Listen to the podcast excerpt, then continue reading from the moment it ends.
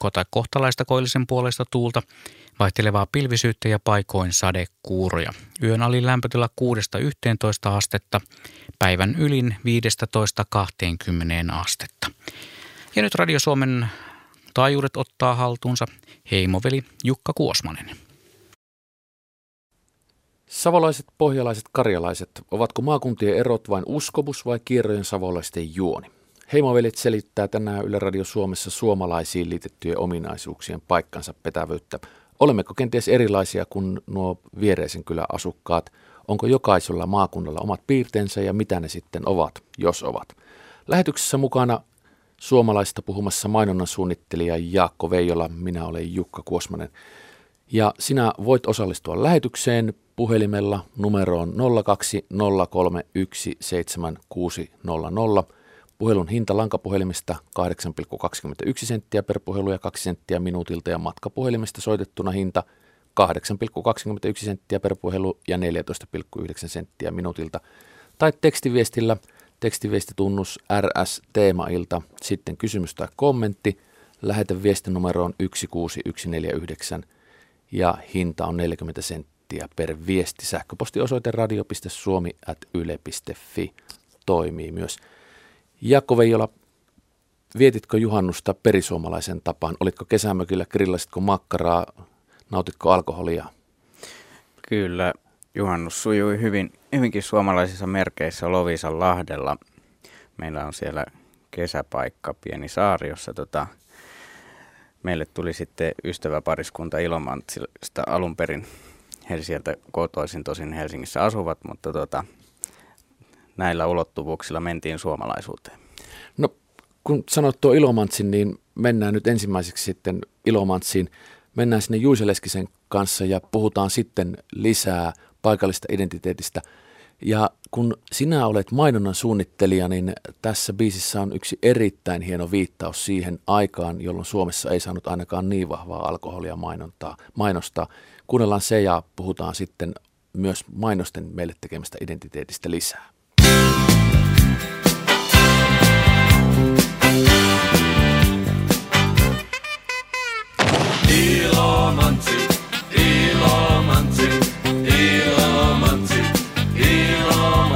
Helikopterilla tuli kuolemaa. Voi hilla suota tuskan nuolemaa. Puupäät, puupäät metsähallinnon tapa vesakon niin kuin nuorison. Miksi kylmä tarjotan vain kättä nyt? Hoi, hoi, hoi, on äly jättänyt. Ei voi virkavaltaa muuten opettaa, kuin viedä saunan taakse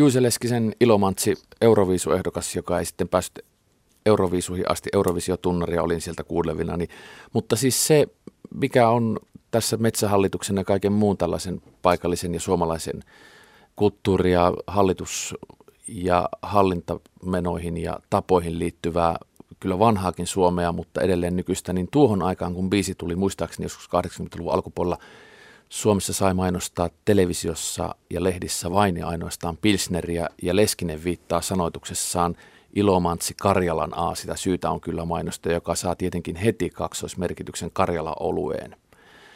Kyllä. E, todellakin silloin vaan Pilsneriä sai, ma- niin. Pilsneriä Niin. sai mainostaa, niin kansa luki sen silloin ko- kolm- kolmosolueksi sitten, että se oli kooditettu tavallaan sen kautta se merkitys siihen brändiin. Ja minkälaisia olutbrändejä sitten, kun ajatellaan, että minkälaista olutta Suomessa juodaan, niin minkälaisia identiteettejä, erilaisia identiteettejä, onko olemassa perusidentiteettejä oluella? On, on monenlaisia. E, Siinähän on, voidaan ajatella vaikka kaupunkilaiset oluet ja sitten nämä maaseutuun tai historiaan menevät ja sitten toisaalta taas alkuvoimaan ja luontoon menevät. Sandels esimerkiksi, kaikki tietää, että se on historiaan. Koffi taas on hyvä esimerkki tämmöistä hyvinkin kaupunkilaisesta karhu alkuvoimaa ja luontoa. Lapin kulta vahvasti tietyn alueen ominut Lapin. Eli kaikilla selkeät omat reviirinsä. Aivan kuten myös kansallisella identiteetillä. Kyllä. Samat syvyys, pintasuunnat, nämä on ilmeisesti tietoisesti otettu, kun mietitään, että millä tätä olutta markkinoidaan suomalaisille. O- on. Ne on päätöksiä tai sitten ne on merkityksiä, jotka on syntyneet sille ja sitten ne on havaittu, havaittu hyviksi ja niitä on lähdetty vahvistamaan. Brändit eivät suinkaan aina synny täysin tyhjästä, vaan ne syntyy yhdessä sen kansan, kansan ja kuluttajien kanssa yhteispelillä. Jos sitten ajatellaan, että suomalaisuus on jotain sellaista, jota muun maalaisuus ei ole, Mm. niin minkälaista on sitten muiden oluiden, jotka tulee suomalaisille markkinoille? Millä niitä myydään?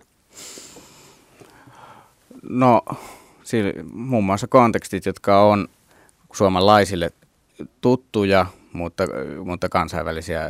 Kasperihan on ottanut vaikkapa laskettelun ja jalkapallon aiheekseen kommunikaatiossa.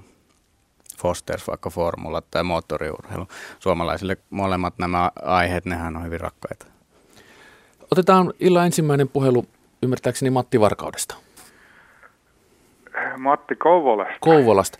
Hei mun veljet, mistä on suomalaiset tehty ilta Radio Suomessa? Niin, minä olen Varkaudessa lihan syntynyt. Ja sitten mun vanhemmat ja isovanhemmat oli Laatokan Karjalasta. Ja tässä mä näen valtavan rikkauden eri heimojen välillä, kun mä itse olin kaksi kuukautta vanhana sillä evakko retkellä neljä neljä vuonna ja kun ne isovanhemmat joutu lähteä sitten Karjalasta, Laatokan Karjalasta pois, niin ne oli ilosta sopeutuvasta väkeä, että vaikka kaikki meni, niin ne asettu sitten paikalleen, kuka mihinkin sitten varkauteen ja muualle Suomeen. Ja sitten ne haikaali monasti siellä, että siellä koton Karjalassa. Ja nyt minä sanon, että siellä koton taivaas Jeesuksen tykö. Niin nyt, nyt, tota, nyt tässä nyt kannattaa varmaan erottaa tämä niin kuin maallinen Karjala ja sitten se mahdollinen tulevaisuuden visio ja kuva, mutta sen verran kysyisin vielä tuosta, että se Karjala, joka jäi sinne rajan taakse, kun se näyttäytyy nyt, kun katsoo karjalaisten juhlia, se näyttäytyy semmoisena ideaali Suomena, sellaisena kauniina jonakin Olavi Paavolaisen Suomena, jota olisi päästy tekemään, jos, jos olisi Suursuomi tehty, niin Miten te näette sen? Näettekö te sen semmoisena samanlaisena, että siellä elämäsi, elämä olisi ollut parempaa? Ei, sitä ei voi sanoa, koska se on mennyt. Mutta silloin, kun se, se oli hyvää siellä, niin se on jäänyt monen kuvaan se idea, ideaali hyvä olo siellä Laatukon Karjalassa. Ja sitten kun maisema vaihtui Suomen puolella, niin, niin ei se välttämättä ollut se elämä helppoa, koska kaikki oli mennyt. Piti ihan alusta alkaen aloittaa kaikki uudestaan. Ja tämä on niin sitkeä kansa tämä Laatokan Karjalassa syntynyt, että ne aloitti uudestaan ja niillä pyyhki hyvin nyt täällä Suomessa. Kiitoksia puhelusta. Kysyn vielä teiltä, että tämä myytti siis suomalaista sitkeästä kansasta, niin perustuuko tämä teidän mielestä just tähän, että karjalaiset ja evakko asutettiin ja sodan jälkeen Suomi sitten nousi? Kyllä, minä näen siinä tämän uskon, että heillä oli usko paremmasta, että kun kaikki piti jättää ja usko huomisesta, niin kyllä meidän, heidän jälkeläisissä, niin kyllä me ollaan peritty tätä uskoa paljon heiltä ja, ja siellä oli paljon uskovia ihmisiä ja, ja me ollaan peritty sitä myös sitten Jumalan sanan kautta ja tämä toimii tänäkin päivänä niille, jotka uskovat. Kiitoksia oikein paljon Heimoveljet lähetyksen osallistumisesta. Jaakko Veijola, tuosta karjalaisuudesta ja siitä sodanjälkeistä ajasta selviäminen, siihen liitetään, liitetään myös tällainen suomalainen sisu. Asia, jota ei ole kellään muulla kansalla, vain suomalaisilla on tällainen sisu. Jos oikein muistan, niin olet ollut, kun olet myös taiteiden maisteri taideteollisesta korkeakoulusta valmistunut, niin olet ollut tekemässä tällaista sisu-pastilleista tehtyä taideteosta ja muistan, muistanko oikein, siis 17 000 sisuastilli, aski, as, pastillia askissa tai askia ja niistä sitten teette tilataideteoksen. Kyllä, kyllä. Tota, koulutoverini Teemu Väätäisen kanssa teimme tämmöisen taidenäyttelyn Kiasman aulaan suomalaisista miessankareista ja neljä kappaletta, joista yksi oli Urho Kekkonen sisupastilleista tehty saattaa kuuntelijoille nyt kuulostaa hieman hämärältä, mutta tota ajatus oli, että ne Kekko, Kekkonen oli mustavalkoinen kuva, jossa se musta piirtyi sisupastilleista vieri vieren. Se oli tämmöinen mosaikkimainen teos, joka läheltä tunnistui ne sisupastillit ja sitten metrien ja kymmenen metrien päästä se tunnistui sitten vahvasti kekkoseksi ja siinä oli vielä taustamateriaalina ylioppilaslakin sametti. Olimme ylioppilaslakki tehtaasta tilantuu erikseen sitä samettia ja niin kuin sisu myös ylioppilaus on, kuuluu tämmöiseen suomalaiseen mytologiaan. Ja tota, siinä oli sitten mu- muita sarjassamme tänä, tänäänkin tai tänä viikonloppuna valitettava ajankohtainen aihe Matti Nykänen – koska hän ripittäytyy julkisuuden kautta, niin sillä samalla tekniikalla oli tehty ehtoollisleivistä ja ehtoollisviinistä Matti Nykäsestä muotokuva. Hän tuli sinne avajaisiin myös sitten ihastelemaan teosta tuumasi Seiskalle, että itse olisi juonut nämä ehtoollisviinit silloisessa elämäntilanteessa. Andy McCoy oli sitten valkoisista ja ruskeista sokeripaloista tehty työ, nimi oli Brown Sugar. Ja neljäs työ oli Jorma Ollila joka oli tehty mehiläisvahasta ja semmoista kumilateksista ja työn nimi oli Mehiläiskuningatar. Mistä se kertoo? Se kertoi, mielestä. taiteilijoiden mielestä se kertoi vallasta ensisijaisesti, koska siihen aikaan oli vielä se keskustelu, voiko mediassa puhua Jorma Ollilan kapeista hartioista muun muassa, niin se oli, siinä oli viittaus siihen. Saitteko muilta kuin nykäiseltä palautetta näistä taideteoksista, joissa suomalaisuus näkyy tällaisina kuvina sisuaskilli pastillien kautta? Joo, itse asiassa mä, mä, mä soitin sitten se jälkeisenä päivänä Ollilla sihteerille, että, että nyt olisi tehty tämmöinen teos hänestä ja sihteeri sanoi, että joo, kyllä me ollaan tätä seurattu mielenkiinnolla. Ja tota, mutta en, en, en itse pääjohtaja Ollilan kanssa sitten päässyt juttelemaan Andy McCoy kävi useita kertoja ihastelemassa omat, omaa teostaan sitten ja ilmeisesti päätyi jonkinlaiseen hänestä kertovaan dokumenttiinkin. Ja itse asiassa sen, sen nykästeos kanssa johonkin, johonkin dokumenttiin päätyi.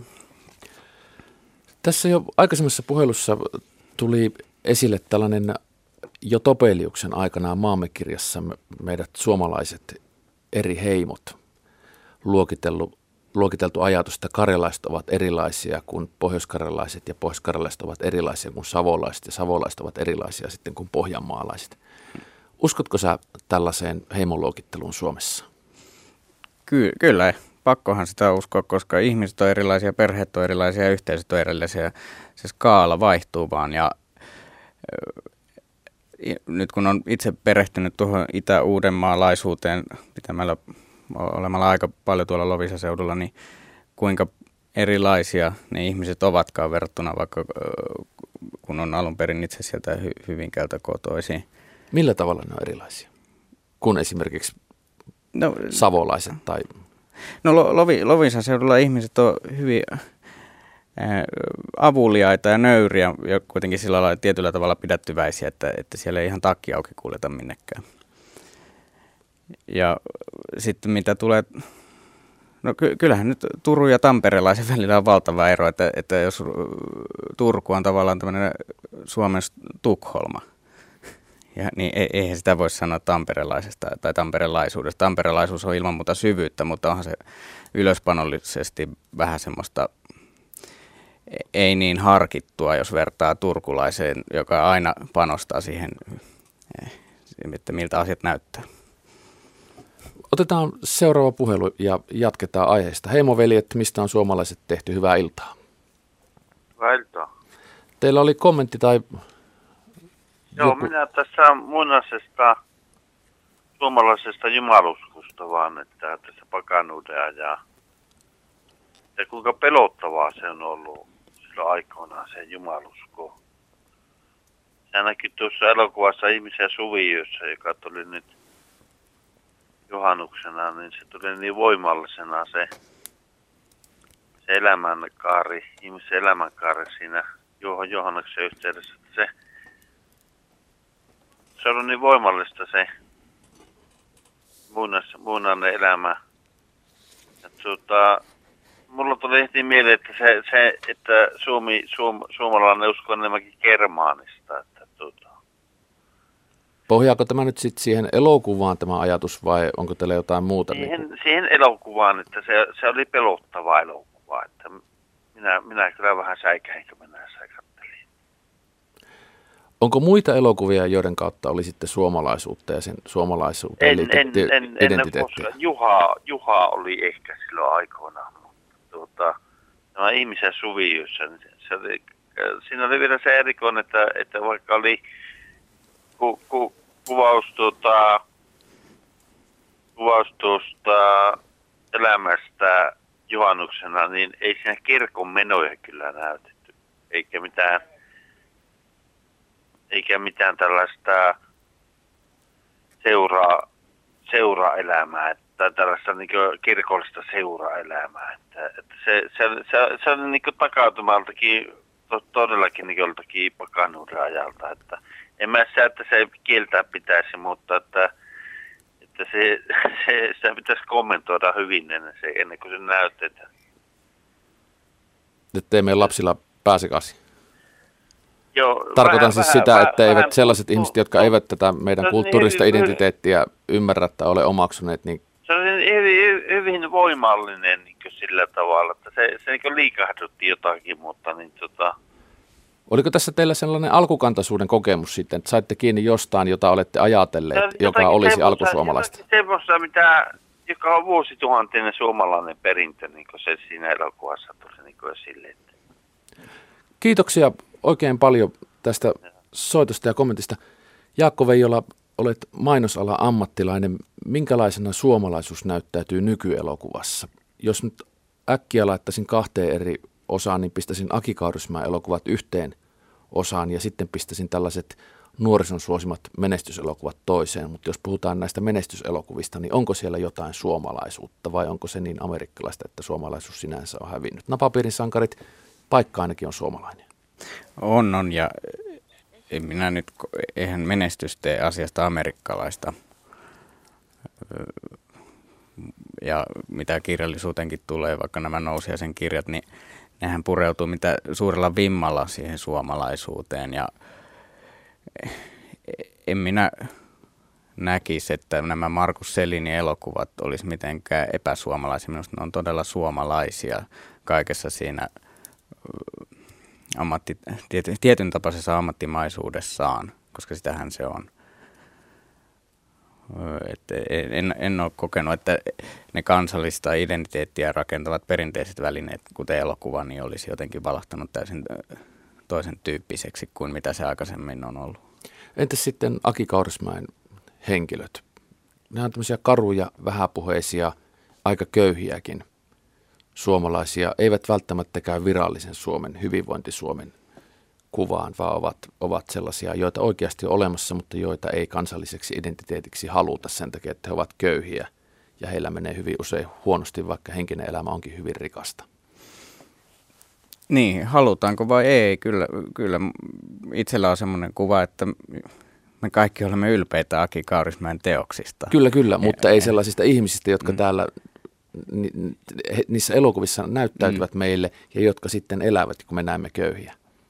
Niin, no si- siinä mielessä jo ymmärrän ajatuksesi, että se, että ne on, mm, ne ei ole sillä lailla heroisia hahmoja, esikuvia poliitikoille tai urheilija nuorille tai kenelle tahansa, vaan ne on enemmänkin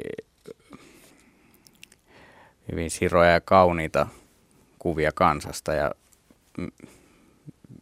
mielestäni, mielestäni se on hyvä, er, siis suomalaisen identiteettiin ja, ja se, brändeihin esimerkiksi, mistä suomalaiset rakast, mihin suomalaiset rakastuvat, niin ne on aina semmoisia, missä on vihlaisu semmoisesta melankoliasta, surusta tai muusta. Joku Fatseri Sininen esimerkiksi, hyvä esimerkki, niin ei, ei siinä niinku se kaikista duurisin soin tuolle päällä, kun se meille antautuu brändinä.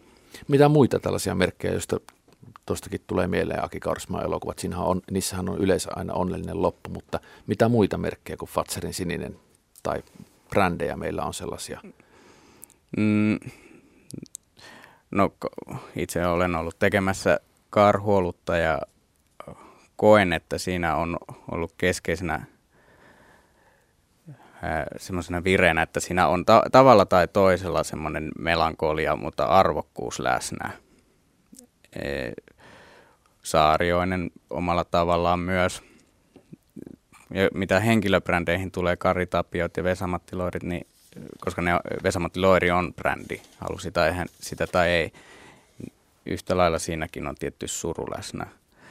Rohkea, rohkea, hieno tietoinen brändäävä elementti oli Pekka Herlinin elämäkerran julkaisu kaikessa demonisuudessaan. Se on osoitus siitä, että isoissa syvissä brändeissä on aidosti sitä syvyyttä kaikessa ristiriidaisuudessaan. Väittäisin sen, sen vuoden parhaimpana markkinointitekona ja brändäystekona sen elämäkerran tietoisen julkaisun. Koneen ruhtinas. Kyllä. Joka on hyvin kipeä tarina siis ja näyttää tällaisen liikkeenjohdon ja omistaja alkoholismin ja kyllä.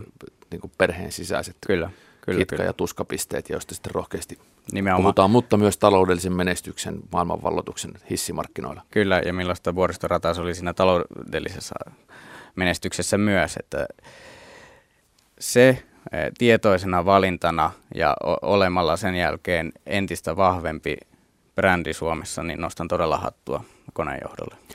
Mitä sä luulet, että ulkomailla on ajateltu siitä kirjasta? Onko sitä luettu millä mielellä? No taatusti se on herättänyt mielenkiintoa. Kaikki erikoinen yhdistettynä menestykseen kiehtoo.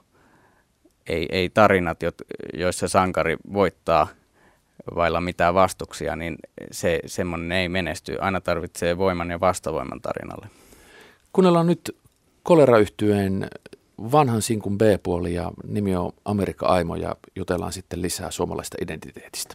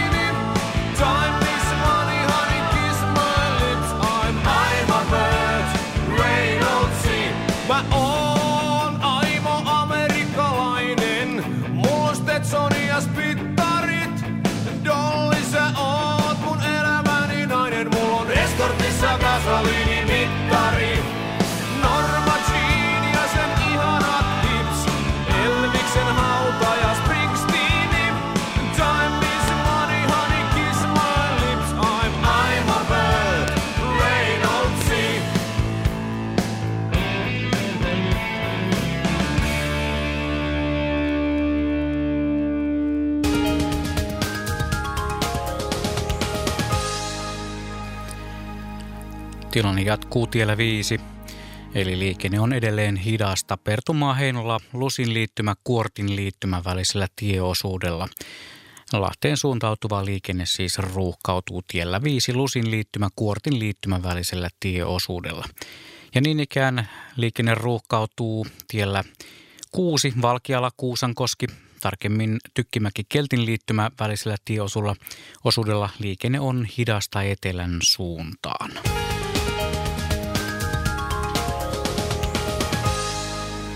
Kolera Aimo amerikkalainen ideaalikuva Amerikasta kuitenkin hyvin tärkeänä osana suomalaista, ainakin nuorten miesten ja miesten identiteettiä.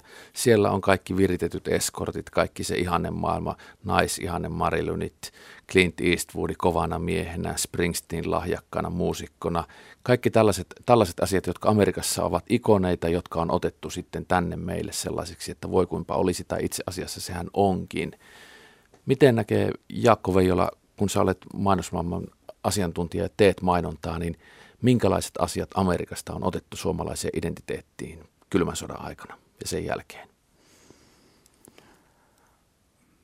Mm, so, sodan, sodan jälkeen ja menneenä vuosikymmeninä, niin tosiaan lieneekö tuo Neuvostoliiton läheisyys ollut niin selkeä vastapaino sille, että sitten se amerikkalaisuus oli kuin bensaa, bensaa suoniin, että tota sieltä sellaisena kuin vähäkin toi tuotemerkkejä, tai, tai ennenhän oli useimmiten suomalaisia tuotemerkkejä, joihin vaan laitettiin niin amerikkalainen ylöspano, niin ne myi sitten kuin häkä, eikö se nyt jotkut james-farkut? Kyllä, ja Niin, Lee Cooper muistaakseni. Niin, ja Kyllä, kyllä, ja tota, Jenkki Purukumit sun muut, niin kyllähän, ne, kyllähän se silloin oli semmoinen selkeä pesäero siihen, siihen henkiseen ilmastoon, mikä sitten vallitsi.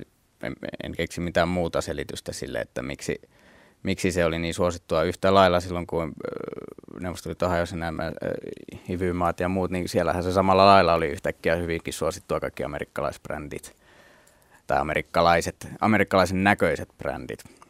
Mutta nyt, jos yrittää mainostaa tuosta Amerikka-vivusta, niin voi olla aika varma, että ei toimi enää. Että sen verran itsetunto kasvanut ja, ja, ja että, se, että itsensä, itsensä ja identiteettinsä kiinnittäisi johonkin amerikkalaisuuteen, niin mielestäni se on vähentynyt huomattavasti. Otetaan seuraava puhelu Esko Järvenpäästä. Millä mielellä ehditkö kuunnella äsken tuota biisiä? Miten ajattelet amerikkalaisesta ja suomalaista identiteetistä? Ovatko yhtäläisiä keskenään? No haloja. Haloja.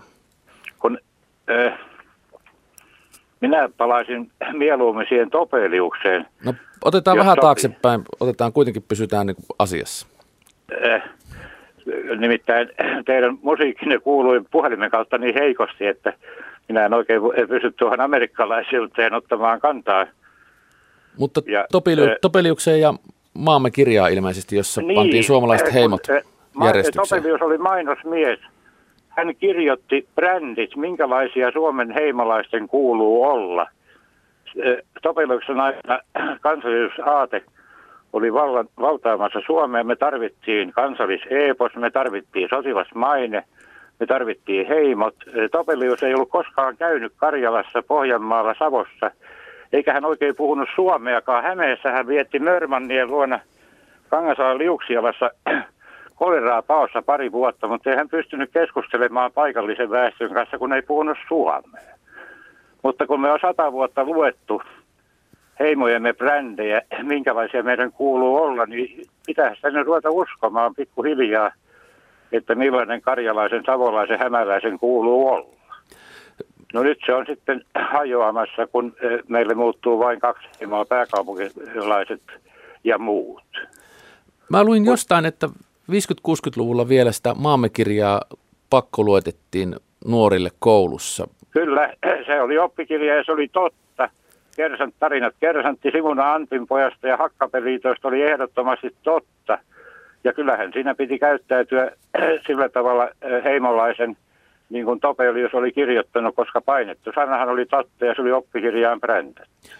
Opettivatko op- opettajatkin sitä sillä tavalla niin kuin ikään kuin se olisi ollut raamatun sanaa? No ei opettajalla ollut vaihtoehto, ei hänellä, ei hänellä ollut tutkimustietoa siitä, että onko heimot tällaisia. Sehän olisi tosiaankin tutkittavaa se käytös. Minä olen asunut pimeimmässä Hämeessä ja hämäläinen on hyvinkin suulas, kun saa suunsa auki. Ja itse olen karjalainen ja osaan pitää joskus turpani visusti kiinni. Sotii sitä vastaan sitten. Että eh, kyllä minä sanoisin, että Topelius oli mainosmiehenä erinomainen hän kirjoitti hyvät brändit meidän heimoista. Mitäs sanoo meidän studion mainosmies tähän? Sinänsähän ajatus siitä, että brändää heimoja on mielenkiintoinen, koska yksi tehokkaimpia välineitä tuottaa ilmiasu ja mielikuva jollekin on hahmon luominen, eli niin sanottu maskotti tai presentteri tai mikä tahansa tämmöinen karakteri, ei niinkään se, että mitä se tekee se hahmo. Ja mikäli nyt yhtään ymmärrän, jos Topelius on tavallaan kuvantanut, että minkälaisia nämä heimot edustajat on ja muuten, niin, niin, niin ollaan, ollaan niin tarinan kerronnan ihan alkulähteellä. Ää, hauska anekdootti. Ere Kokkonen ja Spede Pasanen olivat tehneet elokuvaa, jos jostain syystä ei ollut käsikirjoitusta ollut mailla aika halmeella. Ere Kokkosella oli tullut sitten pienoinen hätä, että, että miten me Spede nyt oikein pärjätään, niin Spede oli sanonut, että, että ole, ole huoletti, että ere hahmoja, ere hahmoja. Eli kun luo tämmöisiä hyvin karikoituja tyyppejä, niin yhtäkkiä alkaa tapahtua. Putous on hyvä esimerkki siitä, että Maikkarin putous, miksi siitä tuli niin suosittu, oli nimenomaan se, että tämmöiset hahmot rupeaa elämään omaa elämänsä, kun ne on suunniteltu. Ja siinä mielessä mä oon y- yhdyn soittajan mielipiteeseen ja näkemykseen, että Topelius oli omalla tavallaan mainosmies. Miltä tämä kuulosti Järvenpään miehestä? No, kuulosti juuri siltä, on mukava olla yhtä mieltä, e- ettei tarvitse taivuttaa olla oikeassa verbiä pohjalaiset, tai tiedätkö, miten se menee. No, Minä on oikeas, oot vääräs. Hän on vääräs, oot, mooma oikeas, tootta vääräs. Näin se menee. no niin. Odotellaan Pohjanmaalta soittoja tämän jälkeen. Niin, Toivotaan hyvää illan jatkoa. Kiitoksia oikein paljon Heippa. soittamisesta. Miksi suomalaisuus on sellainen asia, että se rapautuu, kun maailma muuttuu? Mikä siinä on? Mihin se rapautuu? No sitä mä olen kysymässä, että kun Finnair nyt muuttaa brändi-ilmettään, kun se on ollut hyvin suomalainen, lipunväri, risti, jotain, ainakin tällä tavalla mulle on uskoteltu. Sellaisena mä oon sitä lukenut. Nyt Finnair muuttaa ulkoasuaan. Miksi se ei kelpaa enää maailmalla Finnairin koneen siivessä?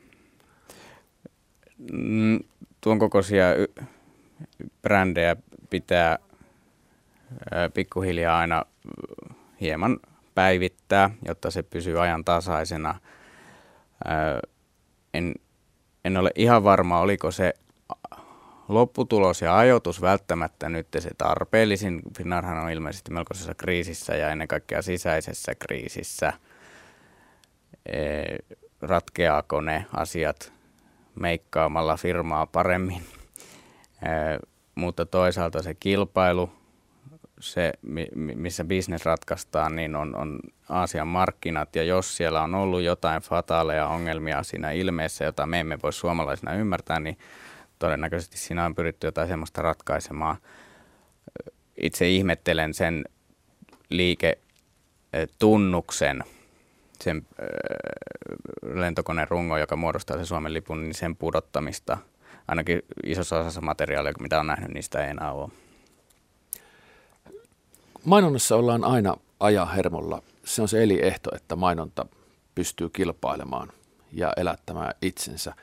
Millä tavalla mainonnassa seurataan suomalaisuutta? Onko olemassa joitakin asioita, joita seurataan ja katsotaan, vai onko se vain lehtien lukemista, TV-ohjelmien katsomista, yleisötapahtumissa käymistä? Ei, se se on äärimmäisen tieteellistä puuhaa. Ö, markkinointi suunnitellaan yhdessä aina sen asiakasorganisaation ja, ja sitten tutkimuslaitosten kanssa ja merkittävä osa budjeteista menee aina systemaattiseen tutkimiseen sekä kvantitatiivisiin että kvalitatiivisiin tutkimuksiin. Ja kaikki se data, mitä nämä tutkimukset tuottaa suomalaisuudesta ja suhteessa siihen tuotteeseen, niin palastellaan sitten muotoon tai toiseen ja sieltä käsin sitten johdetaan niitä näkemyksiä informaatiosta ja sitä kautta sitten min- min- minkälainen se lopputulos sitten mainokseksi tai markkinoinniksi voisi olla. Se on ihan siis iso, iso osa sitä meidän työtä, nimenomaan tuo tutkiminen. Ja sieltä sitten nousee ne, mitä suomalaisuus on nyt, tai minkälaisia asioita Kyllä, ihmiset kyllä. mieltävät suomalaisuuteen. Joo. Ihan lyhyesti, mit, mitä, mitä suomalaisuus on nyt sitten siinä mielessä? Mitkä on uusimmat markkinatulokset, jotka sinä olet nähnyt? Onko jotain muutoksia suomalaisuuden suhteen? On, on ehdottomasti ja varmasti kaikille tuttuja eh, termit, muun muassa tämä eh, eettisyyden korostuminen ja tietoisuus ylipäätään valinnoistaan, että ei ole ihan sama, missä ne kananmunat on tehty tai missä se liha on jalostettu ja millaisissa olosuhteissa se, se vaikka alkutuotanto on. Eli kaikki tämmöinen vastuullisuus, läpinäkyvyys, ylipäätään rehellisyyden kommunikointi niin, ja merkitys, niin se on tällä hetkellä hyvinkin vahvasti suomalaisuutta, jota kannattaa hyödyntää itse kukin. Jatketaan merisään ja uutisten jälkeen, kello 19 jälkeen heimovellistä ja pohditaan, mistä on maakunnalliset ja suomalainen identiteetti tehty, mutta kuunnellaan sitä ennen muun muassa eppunormaalia ja toivottavasti pienen ironian kanssa. Syyttömänä syntymään sattui hän tähän maahan pohjoiseen ja kylmään. Jossa jo esi-isät juovuksissa totta kai Hakkasivat vaimot lapset, jos ne kiinni sai. Perinteisen miehen kohtalon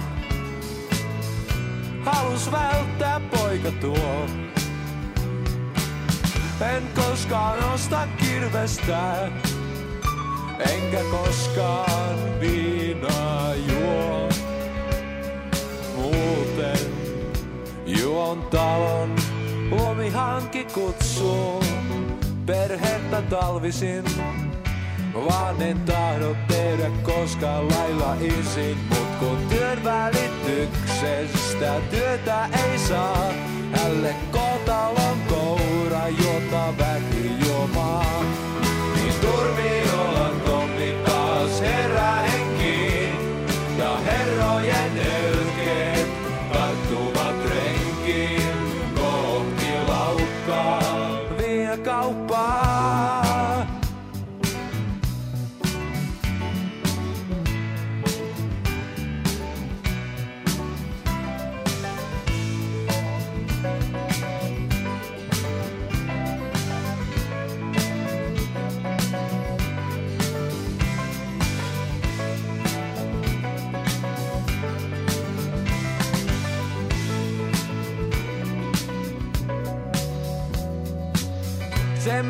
Miehen epätoivon ajaa, kun halva viljaa korjaa.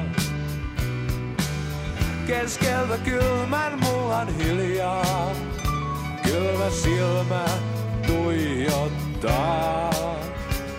Kun kirves kohoaa, keskeltä kumpujen mullasta maan. Isät ylpeinä katsovat poikiaan. Työttömyysviina, kirves ja perhe. Lumihankin poliisi ja viimeinen erhe. Tämä tuhansien murheellisten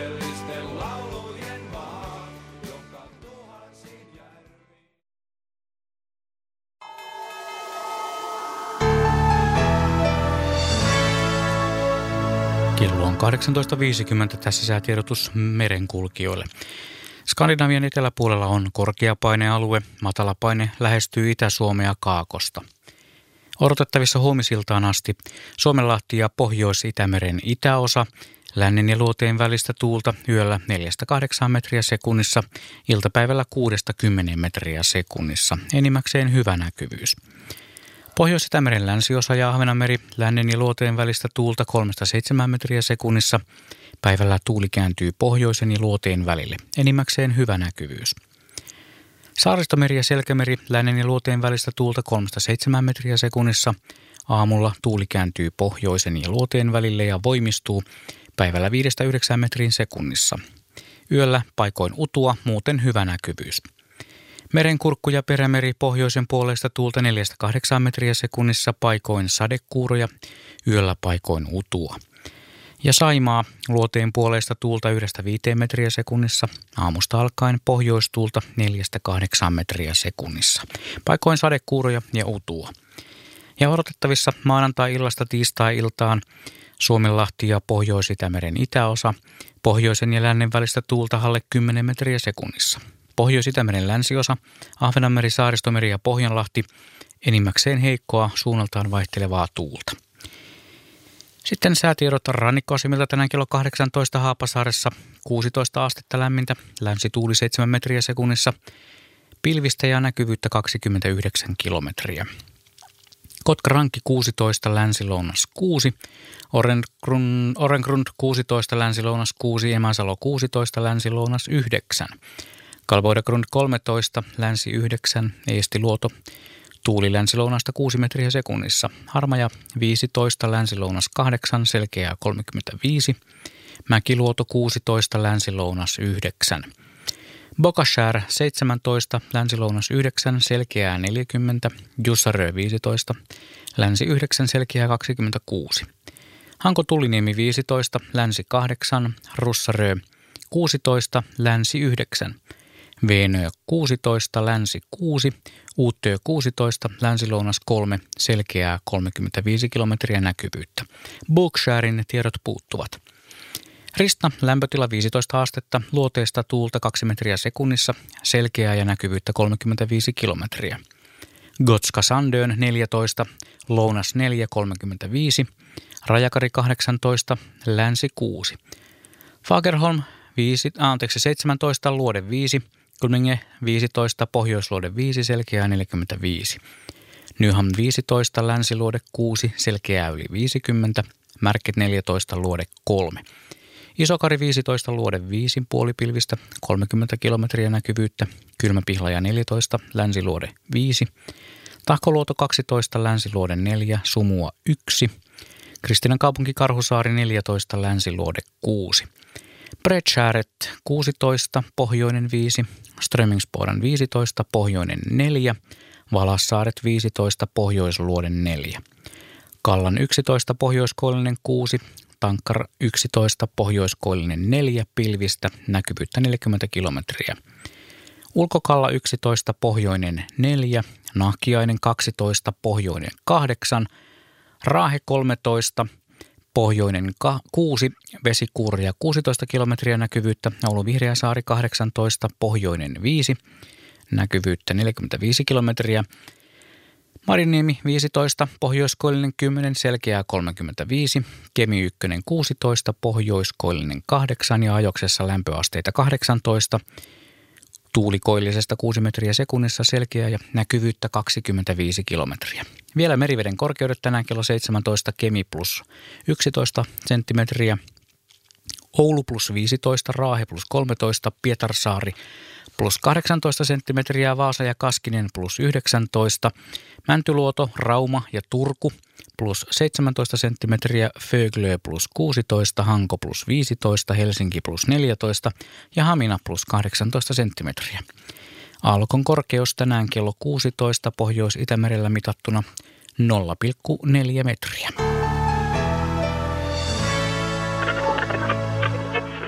Olipa kerran radio.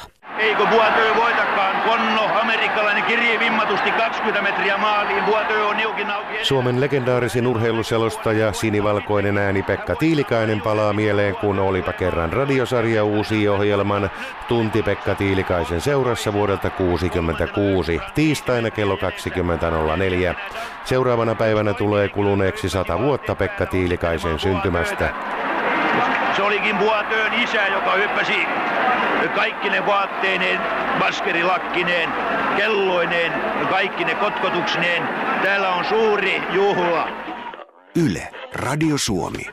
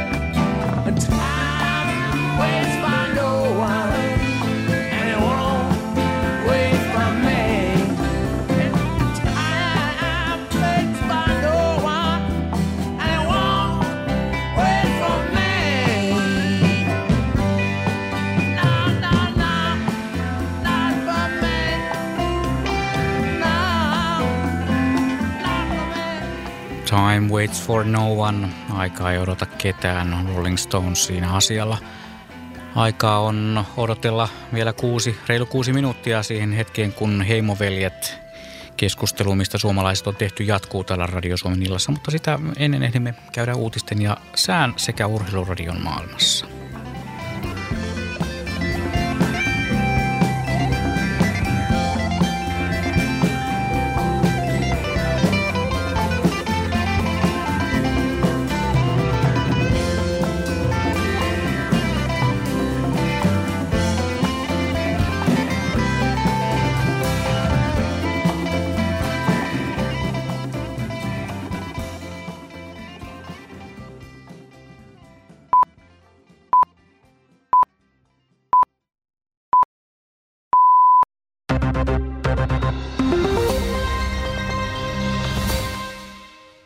Uusi hallitus aikoo muuttaa kuntien verotulojen tasausjärjestelmää. Hallitusohjelman mukaan kiinteistöveroa ei lähitulevaisuudessa enää käytetä kuntien välisten tuloerojen tasaamiseen. Entisen kuntaministerin keskustan Tapani Töllin mukaan hallitus rapauttaa valtionosuuksien tasausjärjestelmää pakottaakseen pieniä kuntia liitoksiin. Hallitusneuvotteluiden talousryhmää vetänyt kokoomuksen Kimmo Sasi kertoo, että muutoksen tavoitteena on kannustaa pieniä kuntia nostamaan kiinteistöverojaan omien tulojen hankkimiseksi. Juhannuksen turmissa on tähän mennessä kuollut yhdeksän ihmistä. Yhdeksäs kuolonuhri löytyi Ylä-Savossa Kiuruvedellä palaneesta talosta. Rintamamiestalon alakerta tuhoutui tulipalossa ja poliisi löysi talosta vainajan. Eniten kuolemaan johtaneita onnettomuuksia on ollut liikenteessä – Liikenneonnettomuuksissa on kuollut juhannuksen aikana neljä ihmistä. Hukkumisia on toistaiseksi tullut tietoon vain kaksi, kun esimerkiksi viime juhannuksena hukkui kymmenen ihmistä. Kiuruveden tulipalon lisäksi on sattunut myös toinen ihmishengen vaatinut tulipalo Pietarsaaressa. Lisäksi yksi ihminen on puukotettu Helsingissä. Venezuelan presidentti Hugo Chavez on kriittisessä tilassa leikkauksen jäljiltä. Chavez joutui hätäleikkaukseen Kuubassa tämän kuun alussa. Leikkauksen todellisista syistä on kahdenlaista tietoa. Venezuelan valtionhallinnon tiedotteen mukaan presidentti joutui leikkaukseen lantiossa olleen paiseen takia. Yhdysvaltain tiedustelupalvelu sen sijaan uskoo, että Chavez saa hoitoa eturauhassyöpään. Uutistoimisto AFP mukaan Chavez ei ole kuolemanvaarassa, mutta hänen terveydentilansa on vaikea. Japanilaiset autotehtaat ovat toipumassa tsunamin aiheuttamista tuotantohäiriöistä. Tänään julkaistun selvityksen mukaan sama koskee muita japanilaisyrityksiä, mutta autonvalmistajien tilanne on valoisin. Nikkei Business Daily sanomalehden selvityksen mukaan autotehtaiden voitto – ennen veroja kasvaa ensi vuoden maaliskuussa päättyvän tilikauden toisella puolikkaalla lähes 60 prosenttia viime tilikauden vastaavasta ajasta. Loppukauden parannuksesta huolimatta koko tilivuoden saldo jää miinukselle. Täällä Suomessa lähes koko maassa on pilvistä tai puolipilvistä ja paikoin tulee sadekuuroja. Päivän ylin lämpötila on huomenna maan länsiosien 23 Lapin 15 astetta.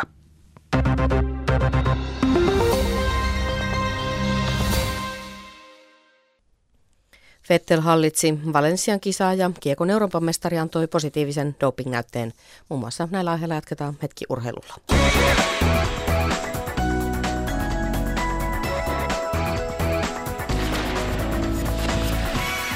Sebastian Vettel hallitsi myös Valencian radalla ajettua kauden kahdeksatta Formula 1 MM-sarjan osakilpailua.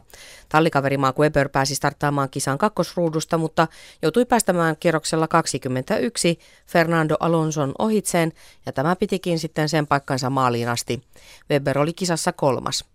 Kärki kuusikoon mahtuivat lisäksi neljänneksi ajanut Lewis Hamilton, viidentenä ollut Felipe Massa ja Jenson Button, joka oli kuudes. Niko Roosberg oli seitsemäs ja Heikki Kovalainen 19. Fettel on nyt voittanut kauden kahdeksasta osakilpailusta kuusi ja ollut kahdesti toinen. MM-sarjassa saksalainen kasvatti johtonsa jo 75 pisteeseen. Pisteitä Fettelillä on jo 186, kun Battonilla ja Weberillä niitä on 109. Kausi jatkuu kahden viikon kuluttua Englannin Silverstoneissa. Ennen F1-kisaa Valensiassa ajettiin GP3-sarjan osakilpailu, jossa Valtteri Bottas sijoittui kolmanneksi. Matias Laine ja Aaro Vainio keskeyttivät ja voittoon ajoi Britannian James Calado. Kyseessä oli Bottaksen ensimmäinen palkintokorkeus sijoitus GP3-sarjassa.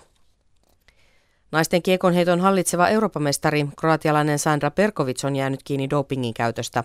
Hän on antanut positiivisen näytteen Rooman ja Shanghain timanttiliigan kisojen yhteydessä, ja näytteistä löytyi metyyli heksaani amiini nimistä ainetta, joka luokitellaan piristeeksi. Perkovicia uhkaa kahden vuoden kilpailukielto, mikä tietäisi Lontoon olympiakisojen väliin jäämistä. Vielä yliopistossa opiskeleva Tony McKay voitti, naisten neljä, voitti miesten 400 metrin finaalin Yhdysvaltain yleisurheilumestaruuskisoissa Oregonissa ajalla 44-68. 21-vuotias McKay jätti vuosien 2005 ja 2007 maailmanmestarin Jeremy Warrinerin toiseksi 30 päähän. Naisten 400 metriä voitti Alison Felix ajalla 50-40 ja Felix on kolminkertainen maailmanmestari 200 metrillä, joten hän tähtää tuplamestaruuteen Oregonissa. 110 metrin aidoissa kauden kärkeäjäksi tällä kaudella jo 12.94 juossut David Oliver otti omansa ja maansa mestaruuden.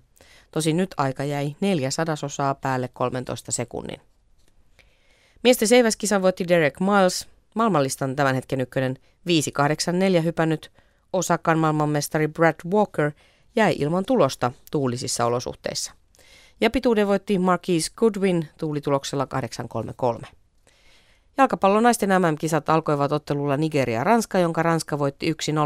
TV2 alkaa aivan näillä hetkillä lähetysottelusta Saksa-Kanada, Saksan yksi suurimmista ennakkosuosikeista. Muun muassa miten siinä kävi, niin siitä sitten yhdeksän uutisten jälkeen.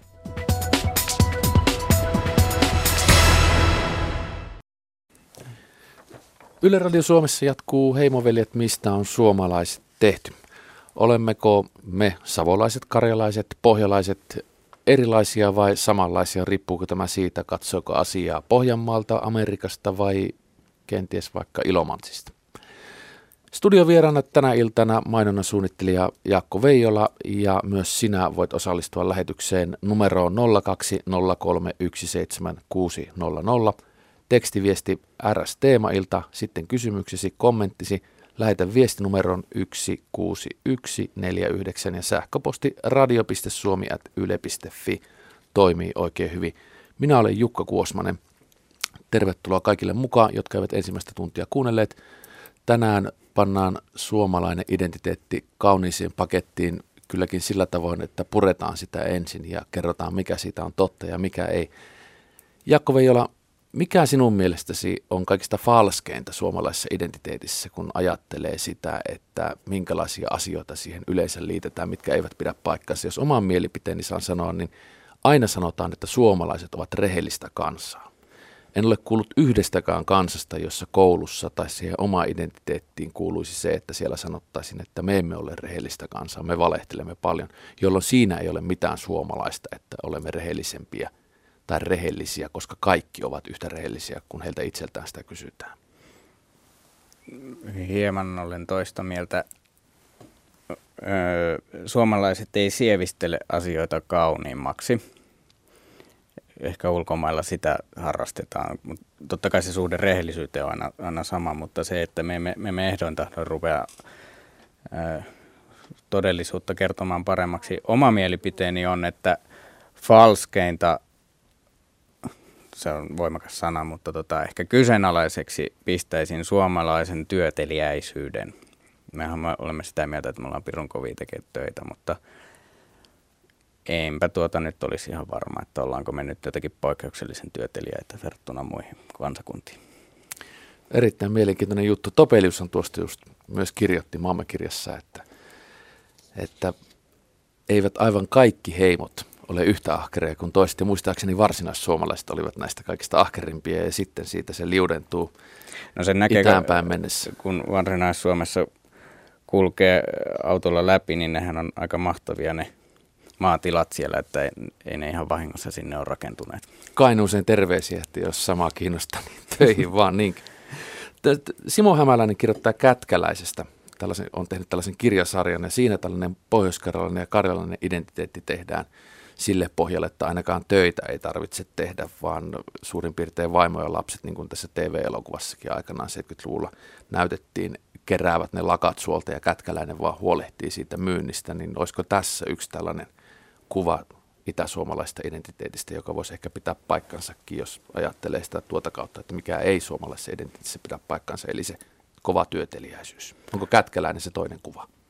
No ehkä hy, hyvin äärimmäisen viety sellainen, että en, en koe, että Itä, Itä-Suomessa olisi niin semmoisia lusmuja ihmiset suinkaan. Että, Eihän Kätkäläinen ollut lusmu, hän oli yrittäjä no varmasti, niin, ainakin ky- omasta mielestään. Niin, niin, ja tavallaan hyvin kekseliäs. Kyllähän ihminen, jos hänen niin missio on, on laiskuus, niin kyllähän se hyvin innovatiiviseksi sen laiskuutensa suhteen tulee, kuinka välttää työtä. Ja savolaisuuteen liitettynä yksi ominaisuus, että hän miettii, että miten sen työn voisi tehdä helpommalla ja sitä sitten pidetään oveluutena. Ja se on hyvä ominaisuus, koska niinhän maailma muuttuu Mm, modernimmaksi ja kyllä. ikään kuin vapaa-aikaa tulee enemmän tai sitten se tuottaa se sama työ enemmän. Mm, aivan totta. Lähinnä ihan ensimmäisenä tulee vielä tuohon suomalaisen työntekoon mieleen, että kun puhumme, että me ollaan kovia tekemään töitä, niin ollaan me kovia lomailemaan, kun amerikkalainen keskimäärin pitää kaksi viikkoa vuoden aikana lomaa, niin meillähän on kuukausitolkulla helposti puolitoista kuukauttakin ihmisillä lomaa vuoden aikana. Ja sitten taas verrataan palkoissa, että kun me jäämme kansainvälisissä vertailuissa, niin kun ynnätään noin runsaat lomailut siihen palkkatasoon, niin yhtäkkiä meillä onkin tilipussi suurin piirtein yhtä mittava kuin vaikkapa Amerikassa. Otetaan seuraava puhelu. Heimoveljet, Yle Radio Suomi, hyvää iltaa. No iltaa, iltaa. Toi mun harmini on semmonen, että tota, noin, niin kuin, tämä media keljuilee turkulaisuudella. Niin tämähän on tämmöinen ikuisuusaihe, jota mä en ole itse ymmärtänyt, koska siis siihen liitetään jotenkin kaikki huono. Joo, no se on varmasti kuitenkin, että se on semmoista niinkö vitsailuakin suurimmalta tai suurelta osin ja, ja toi noin, niin onhan sitten taas toisaalta myöskin huomattava se, että savolaisuudesta pystytään vetämään suunnilleen saman verran vitsiä, puhumattakaan sitten tamperelaisuudesta ihan aiheellisesti. Miten, Tota- tuota, anteeksi keskeytän, mutta miten Turussa sitten suhtaudutaan tähän koko muutamatta naurattavaan turkulaisuuteen tai sen yksinkertaisuuteen ja kaikkiin muuhun, mikä siihen liitetään? Mulla on semmoinen käsitys, että se menee vähän niin kuin muiden särkyjen kanssa siinä ohi samalle, samalle tota, ei se niin hirmu, hirmu vakava asia ole, mutta et tietenkin joskus on semmoinen. Ja sitten on yksi asia, mikä, niin kuin ihan oikeasti ottaa pattiin, että sitten kun joku jossain mu- muualta päin olevat ihmiset yrittää matkia turkulaisen, niin siitähän tulee ihan hirviä solkkaamista. Ja puhutaan esimerkiksi semmoisesta asiasta, että joku jonkun muun maakunnan ihminen tykkää, että hän on turkulainen, tai turkulaisittain puhuu, kun hän lähtee Turkkuseen tai johonkin jotain muuta vastaavaa, niin silloin muut tulee hetki, heti pääsärkyä. Et, ja sama, että jos jonkun murteen ihmiset, kun ne on käynyt Turussa, niin ne voi sanoa jopa niin, niinkin karmialla tavalla, että on Turuus käynyt niin lisää tulee sitten kirjaimia oikein kamalasti, kamalan sekaisesti sitten jo, että et tulee kolme neljä R ja viisi uutta toiseen tapuun, niin silloin, silloin rupeaa niinku nyppiin. Nyt kun sinulla on... Mulla, mulla on tota, mun, mun, mun oma puhekieli on pilaantunut paljon lukemisesta ja semmoisesta, että tota, no, sitä ei voi käyttää sinänsä, sinänsä niin, niin kuin verrokkina mutta, mutta joskus vaan tulee tämmöisiä ajatuksia mieleen. Mikä on sellainen sanonta, joka sitten sinun mielestä kuvaisi parhaiten turkolaisuutta? No, turkulaisuus on, mitä sitä, mitä sen voisi sanoa, no se on, öö, siinä on hiukan semmoinen, öö, no en, en, en nyt yhtäkkiä pysty sanomaan, mutta et, et jos nyt sanotaan, että jos halutaan mennä jonnekin länsi- tai lounais-suomalaisen vanhan kaupunkiin, niin voitaisiin sanoa, että mennään Turkuun. tai sitten Turkku. Se, se on hyvin lyhkäinen sana silloin, kun mennään Turkuun. Me muistamme tämän tästä lähtien, emmekä loukkaa turkulaisia.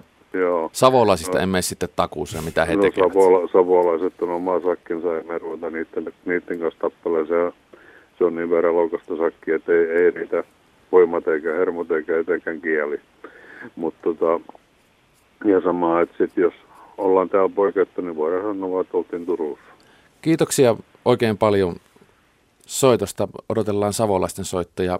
Kuunnellaan sitä ennen perihelsinkiläisen taiteilijan Martti Huuhaa Inna sen ainakin minun ymmärtääkseni savoksi tekemä laulu. Laulun nimi on Helsinkiläisten laulu. Minä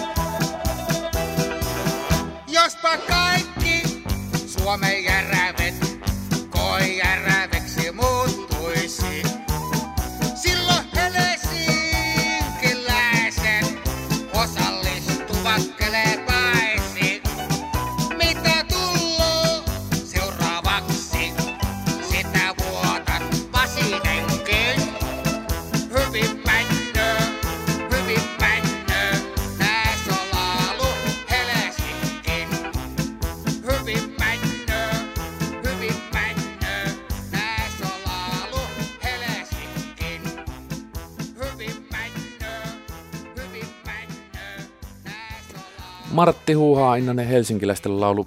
Innanen on tunnettu siitä, että hänellä on erittäin suoria mielipiteitä tästä niin sanotusta junttimaalais-Suomesta ja sen ja niiden ihmisten sivistymättömyydestä ja se kuuluu hänen kuunnelmissa ja näkyy taiteessaan. Vaikka ne ovat tämmöisiä karikatyyrejä ja hän tekee myös sitten näitä naivistisia kuvia, joissa nämä karikatyyrit tai nämä ihmiset kaivavat nenänsä ja näyttävät siltä, mi- mi- miltä se saattaa esimerkiksi tämmöisen tyypillisen maalaisten ajattelema helsinkiläisen mukaan näyttää. Tunnistatko sinä sen Suomen, sen Juntti-Suomen kuvan, minkälainen se on, minkälainen on Juntti-Suomen identiteetti? No ilman muuta se on karikatyyri, koska silloin se viesti on hyvin nopeasti vietävissä eri, eri eteenpäin. Se ei ole junttia, mutta jotain samaa esimerkiksi tuossa Fingerporissa on ilmiasultaanko tuossa Innasessa. Toki tämä Innanen on niin tämmöinen edeltävä muoto, mutta tota, kyllä se on ihan keskeinen osa suomalaista identiteettiä, tämä rilluma rei-kulttuuri, mitä tämä tavallaan on tämä Innanen myös. Mm, Ja totta kai ihminen haluaa tarkastella itseään, niin silloin kun se on karikoitu, niin se on paljon helpompaa. Innasen hahmot elävät ja voivat hyvin ja edustavat tietyn tyyppistä suomalaisuutta. Kun tätä rataa jatkaa vähän taaemmas, niin tulee mieleen väistämättä tämä 1800-luvun suomalaismies Adolf Ivar Arvidsson, jonka suuhun pantiin tämä ruotsalaisia emme enää ole, venäläisiksi emme tahdo tulla, olkaamme siis suomalaisia. Ja mä oon itse ajatellut tätä, että tällä pärjättiin jotenkuten miten pärjättiin siihen asti, kunnes Suomi liittyi EU, ja sen jälkeen onkin ollut sitten vaikeampaa, koska olemme osa jotakin, emme ole enää vain jotain muuta, mitä nuo tuossa rinnalla eivät ole.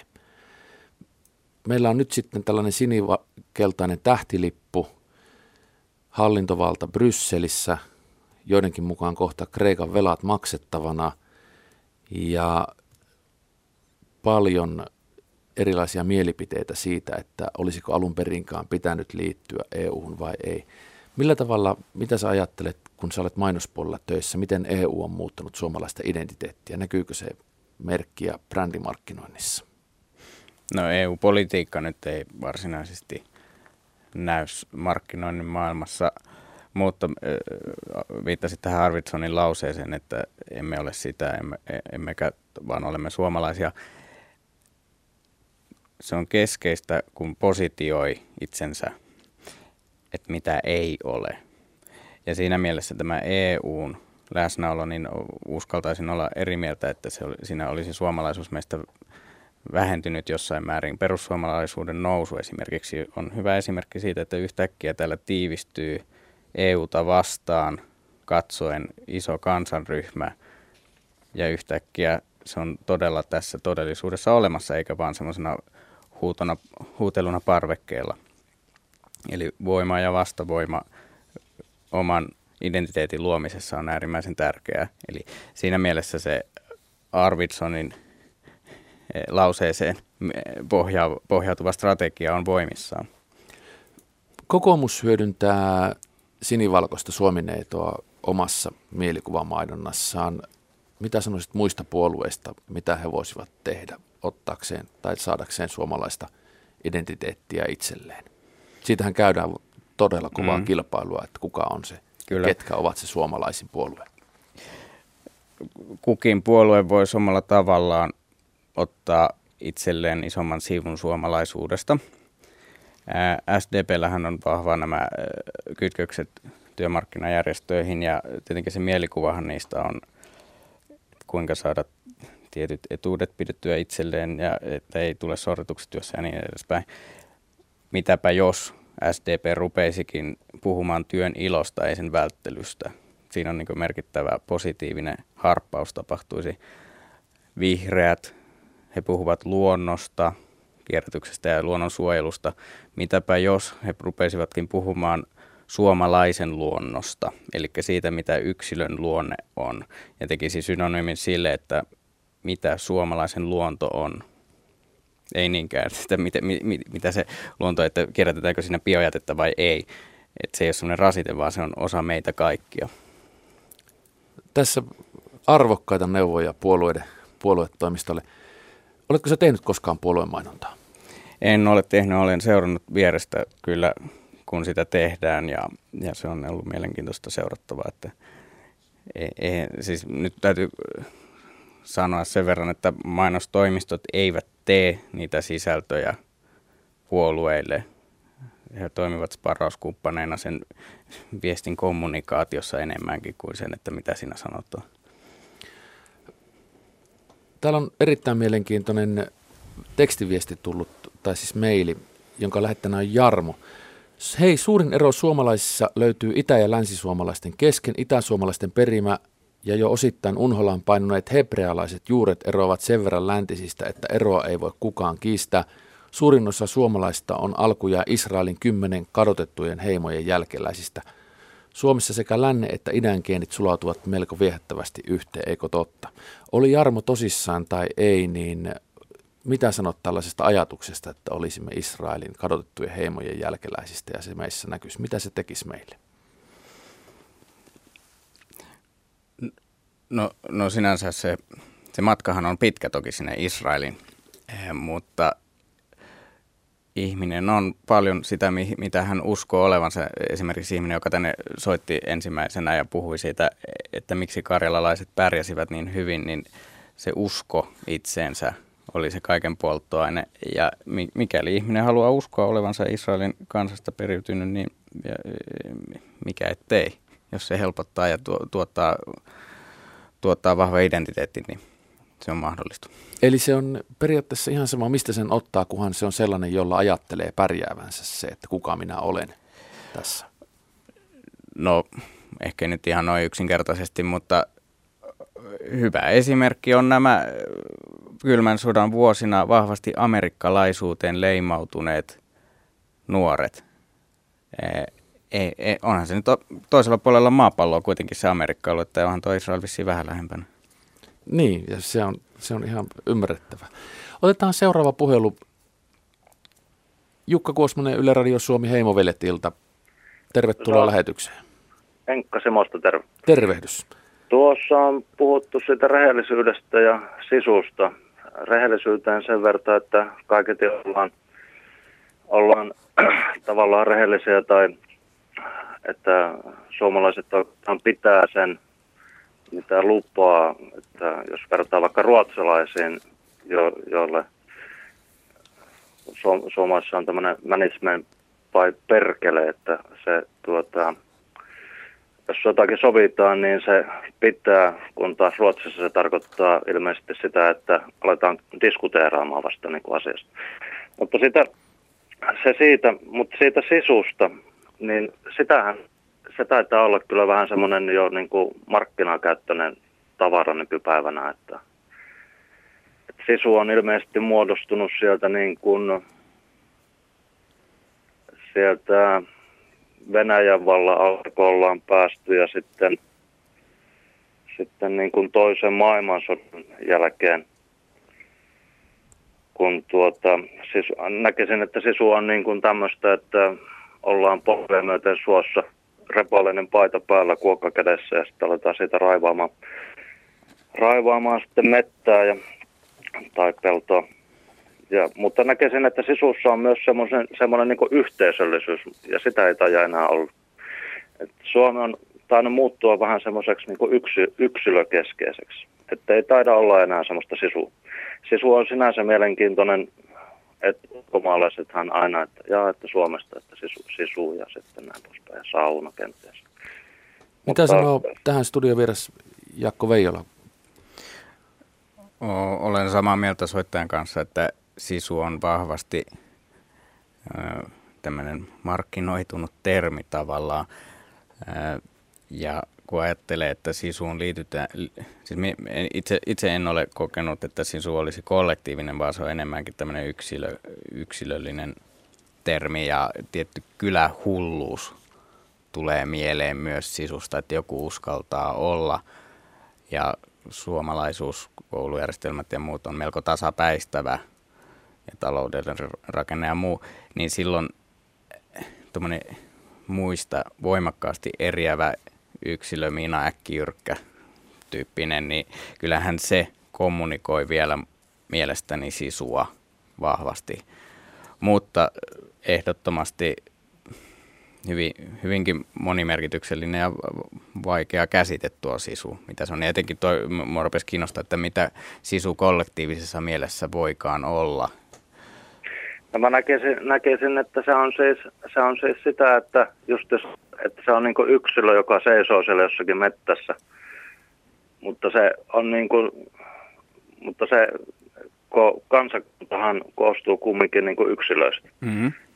Että, että sitä niin kuin, että, että se vaikka se on niin kuin se niin kuin yksilön tarve, mutta kumminkin sitten, sitten siinä on kumminkin ajatus niin kuin kehittää niin kuin yhteisö.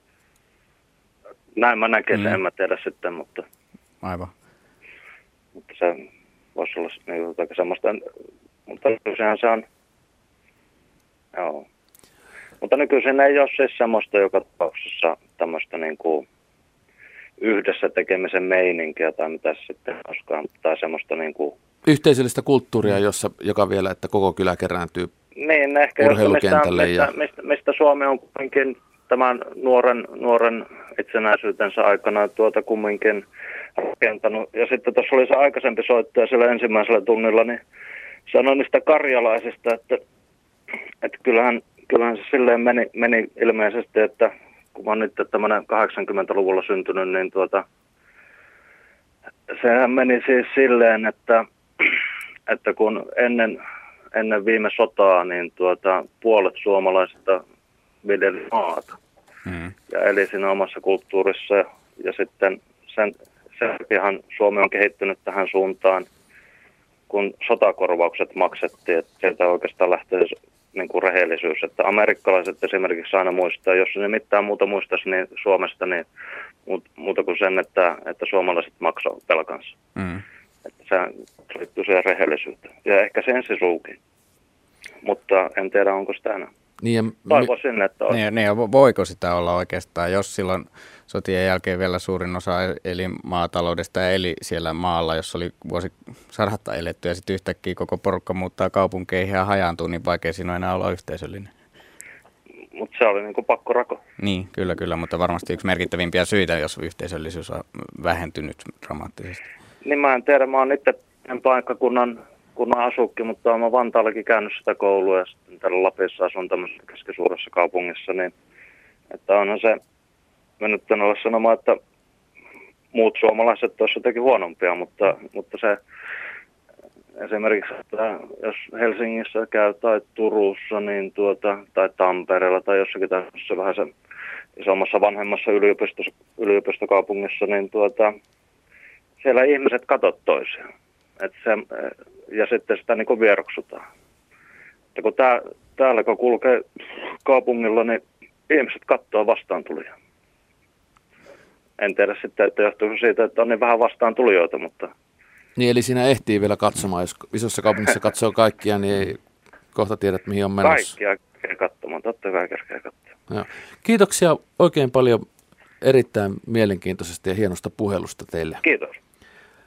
Jaakko Veijola, sä olet sen lisäksi, että sä olet mainossuunnittelu, suunnittelutoimisto Taivaassa, niin kuin tämä virallinen sanonta kuuluu töissä, niin sä olet myös taiteiden maisteri ja sulla on tämmöinen taideprojekti kuoppa.fi, käykää hyvät ihmiset katsomassa, erittäin mielenkiintoinen paikka ja sä olet tehnyt yhdessä, oliko Teemu Väätäisen kanssa, muistanko oikein, tällaista projektia, jossa te teette kuvitteelliselle Eeli Kuoppa. Eikö tämä kuoppa.fi, niin tämä on kokonaan minun tekemä. Sinun, sinun oma. Joo.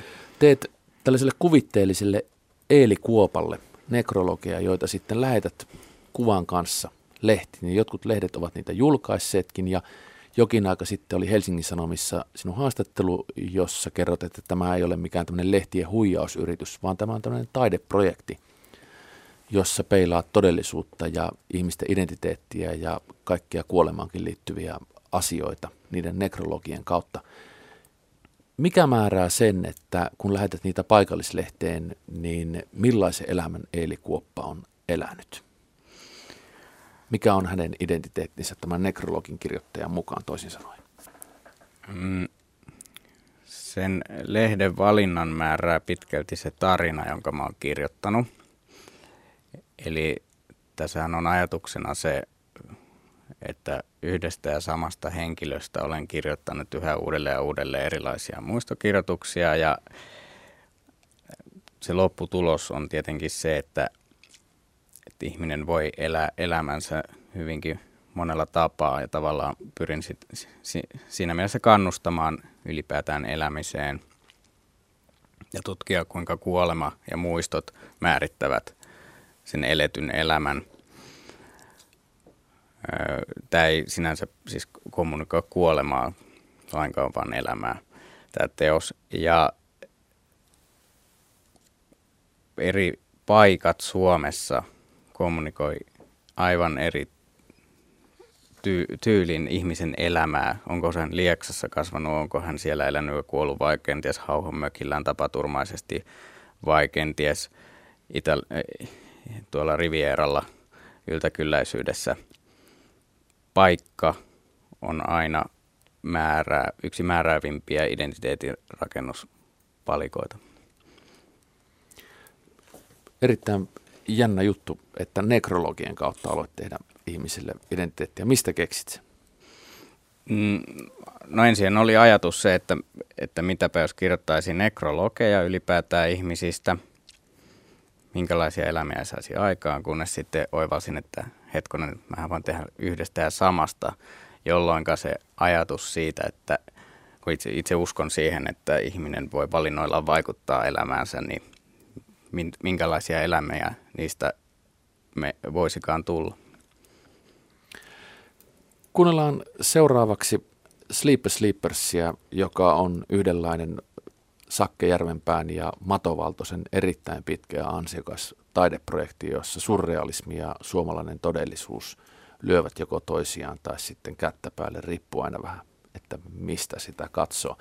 Biisin nimi on Lapin Juntti ja sen ovat siis tehneet lahtelaiset nuoret jätkät aikoinaan. Lapin juntti vetää outoa turpaan. Lapin hulluus on vertaamaton. Kylmää kestää ympäri vuoten. Lapin juntti on voittamaton. Kun kerran matkallain mä Lapin maahan eksyin. No, enpä voinutkaan aavistaa. Mua mikä otottaa. Mua muksi juntti vain ei oo tolkun häivää siis. No, enkä sano päivää, jos sen vielä mä näen. Lapin juntti vetää outoa turpaan. Se on liikkeessään arvoamaton. Pelti pailakassa palellutti varipaan. Tämä lauluhan vain satu on siis.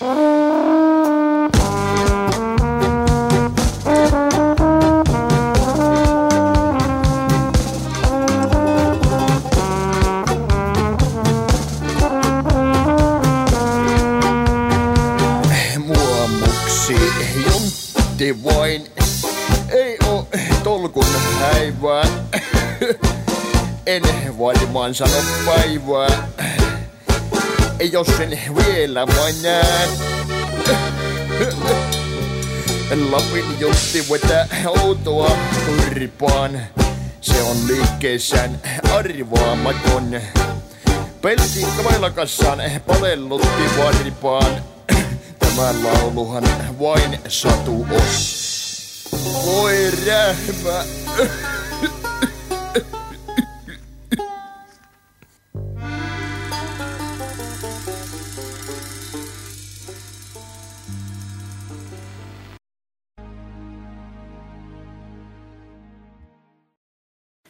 Tässä liikennetiedotteita tielle 5 menee ensimmäinen tielle 5 Pertumaa Heinola.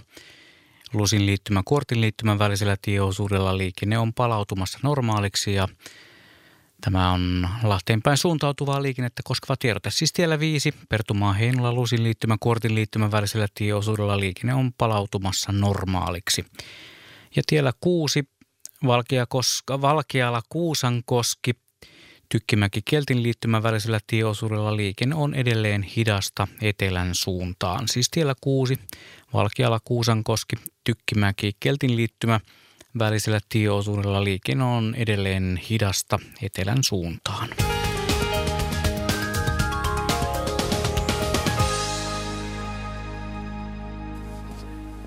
Ja siinä oli tietenkin myös terveiset Spedelle silloin tuossa Slippareiden biisissä. Meillä on seuraava puhelu. Siellä pitäisi olla puhelimessa Aune. Heimoveljet Yle Radio Suomi, hyvää iltaa.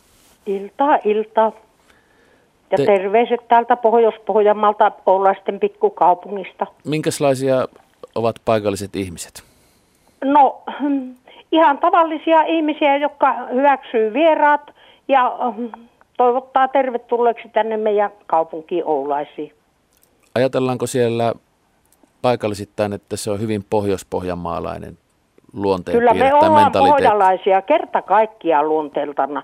Ja minä näin mökiakkana ajattelen, kun lukasin tässä Kalevalaa, että mitä varten Suomen mm, ö, tämä Sampo päästettiin ulkomaille ja hajotettiin pitkin maailmaa, että louhi ei osannut nyt pitää puoliaan.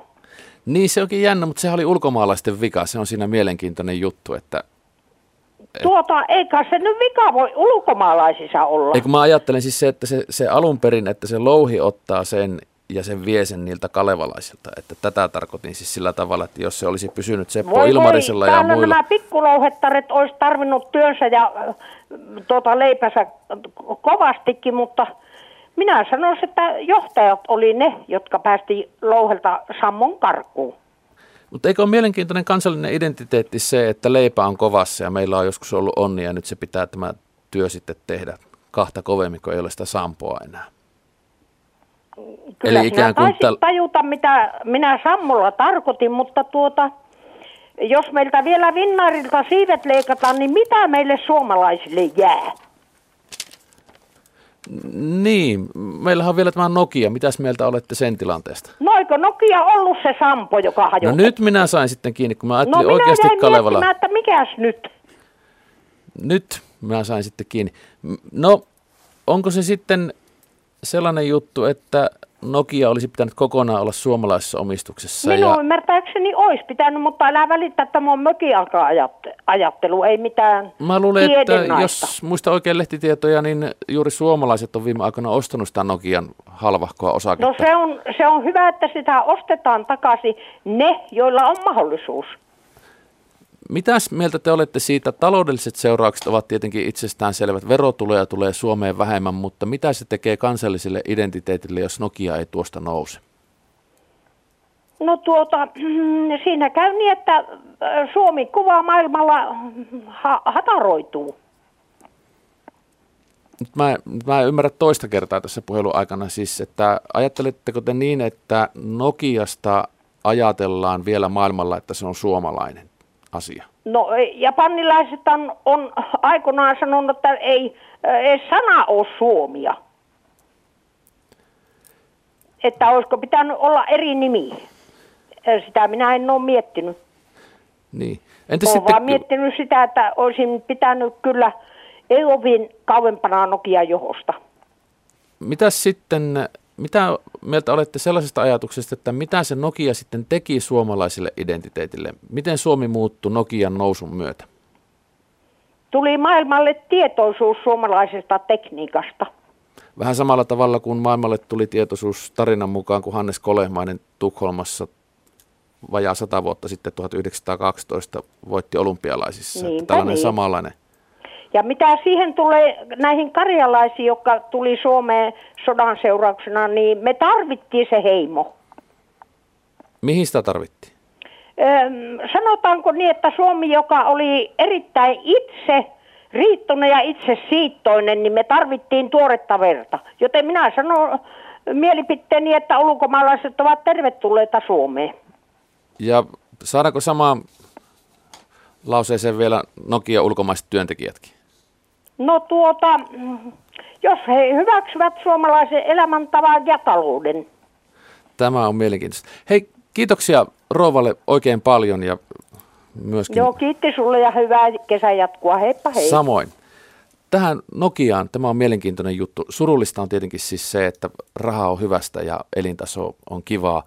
Ja nyt jos Nokialla alkaa mennä näin huonosti kuin sillä menee, niin se näkyy Suomen taloudessa, viennissä ja työpaikoissa ja kaikessa muussa. Mutta mitä sinä vastaisit tähän samaan kysymykseen, jos Nokialla menee huonosti, jos sitä tulee vain laitevalmistaja, niin mitä se tekee suomalaiselle identiteetille? Näkyykö se siinä? Onko suomalainen identiteetti jo osin Nokia-identiteetti? Ei, ei Suomi ole yhtä kuin Nokia. Nokia on osa Suomea. Hyvä esimerkki on tämä Angry Birdsin nousu, kuinka sitä hehkutetaan paik- paikallisessa talousjulkaisussa Suomessa ja kuinka siitä on tullut selvästi tämmöinen ylpeyden aihe ja Nokian paikka ja kyllä niitä ylpeyden aiheita niitä tulee, niitä nyt vaan täytyy meidän totutella vähän pienempiin ensin. Mitä muuten, kun olet mainospuolella töissä ja näet päivittäin erilaisia talouslukuja ja seuraat tätä elämää, niin mitä luulet, että mikä on Nokian tie? No, oma mielipiteeni henkilökohtaisesti on, että Nokia oli huippuunsa viritetty kone, joka nyt sattuu vaan ajautumaan väärälle nurmikolle, että, että tota, jos kilpailijat ovat ihan toisesta bisneksestä kokonaan, eli tekevät tietokoneita ja selaimia ja ohjelmia, joilla nyt sattuu soitta, pystyy myös soittamaan. Ja sitten jos Nokia tekee ensisijaisessa puhelimia, joihin voi halutessaan laittaa ohjelmia, niin se on niin iso se paradigma-ero, että siinä on, se ei ole pelkästään tekninen takamatka, vaan se on ennen kaikkea henkinen ja mielenlaadullinen muutos, mikä siinä täytyisi tapahtua. Muistaakseni Kalle Isokalle, jos sen äh, toimitusjohtajan nimi, niin on ju- juuri tästä puhunut, että koska se on kokonaan se äh, ja lähtöalusta toinen ajatellullisesti kuin vertaa Appleen tai Nokiaan, että siksi, siksi voi olla valitettavan pessimistinen sen suhteen. Suomi voitti jääkiekon maailmanmestaruuskisat keväällä 16 vuotta sitten. Suomi voitti edellisen kerran jääkiekon maailmanmestaruuskisat. Silloin oli riemujuhla torilla ja nytten se sai joidenkin mielestä hyvin ikäviä piirteitä, kun meidän kansalliset sankarit konttasivat sitten kotiin tullessa ja kaikkien kameroiden edessä ja tästä tuli jälkikeskustelu, että onko tämä sopivaa ja mitä heidän pitäisi edustaa ja kelle, niin millä mielellä seurasit tuota kotiinpalujuhlaa ja millä mielellä siitä käytyä keskustelua? Mm. Kyllä oma reaktio oli, että he ovat niin monelle nuorelle esikuvia, että olisivat ehkä osa, osa porukasta hieman voineet katsoa. Mielenkiintoistahan oli, että joka ikinen NHL-pelaaja, heistä jokainen käyttäytyi hyvin. Siinä varmaan montakin syytä. Yksi varmasti selkeämpi, että mikäli heistä joku julkisuudessa törttöilee, niin se näkyy heti sitten tilipussissa myös. Eli semmoinen tietyn tyyppinen ammattilaisuus, että tässä mm. ollaan sen lisäksi, että pelataan, mm. niin ollaan kaukalon ulkopuolella töissä näkyy siinä. Kyllä. Mutta en mä nyt sinänsä ole sitä, siis on tode, todellisuutta, että me suomalaiset juomme paljon alkoholia. Se on pakko, vaikka niinkin ikävää kuin se on, niin ei sitä kannata ruveta niin ehdoin tahdoin peittelemään. Ei, ei semmoisen kaksinaismoralismin kannata mennä, mutta jossakin menee se raja ja missä tilanteessa kukin käyttäytyy, niin pitää olla sillä lailla hereillä. Kun puhutaan maakunnallisista identiteeteistä, Topelius teki niitä, sitten Väinölinnan tuntemattomassa sotilaassa annettiin miesrolleja rooleja ja malleja siihen. Mutta minkälaisia identiteettimalleja meillä on Kalevalan lisäksi ollut naisille? Muumit on ihan selkeä. Se on muuten jännä muutenkin, että suomalaiset, me ra- rakastamme teoksia, joissa on kollektiivinen päähenkilö. Seitsemän veljestä, muumit, tuntematon sotilas ja nyt tämä maajoukkue esimerkiksi. Ö, mutta mitä naisen esikuviin tulee, niin uskoisin, että semmoiset teokset, missä on vahvemmin yksilöitä, niin on, on, on suomalaisen naisen mieleen enemmänkin. Ja jopa taiteilijahahmot, joku tyyppi Merta Tikkanenhan on erittäinkin arvostettu ja veikkaisin juuri sen äh, henkilöbrändin kautta, ei, ei suinkaan pelkästään hänen teostensa kautta. Minkälainen brändi Martta Tikkasella on?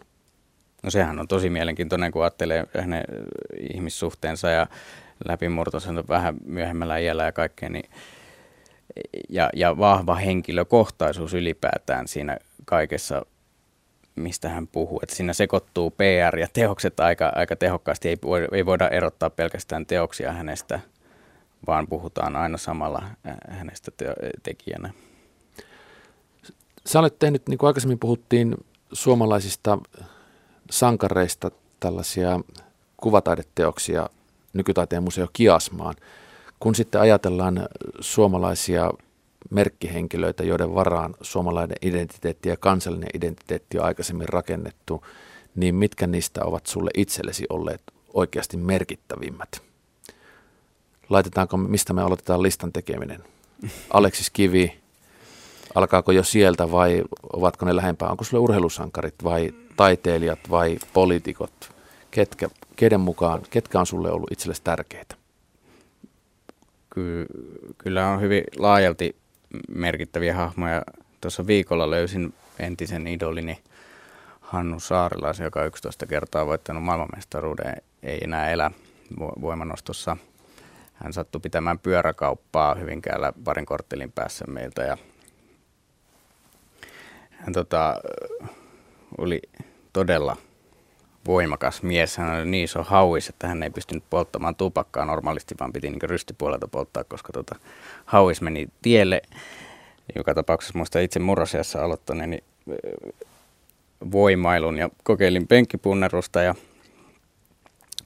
Hannu Saarelaisen tradiitti oli vahva Hyvinkäällä ja muistaakseni painoin reilu 50 kiloa sinä syksynä, nostin jonkun 40 kiloa itsenäisyyspäivänä 6. joulukuuta samana syksynä. Olin niin varma, että olen voiman tunnossa, niin nostin 100 kiloa penkistä, painoin 55 kiloa, eikä ollut kukaan varmistamassa ja onnistuin siinä. Tässä tämmöinen urheilu, urheiluidoli, niin e- eräs niistä ilman muuta Alvar Kulliksent ja Bonk, suuri idoli. Mua kiinnostaa tavattomasti paralleelitodellisuuksien luonti, kuinka tuottaa todellisuus tähän meidän ihmisten eloon, joka antautuu ja näyttäytyy totena, ehkä jopa lopulta muuttuu todeksi. Eli Kuoppa teos on juuri tämän suuntainen harjoitelma aiheesta.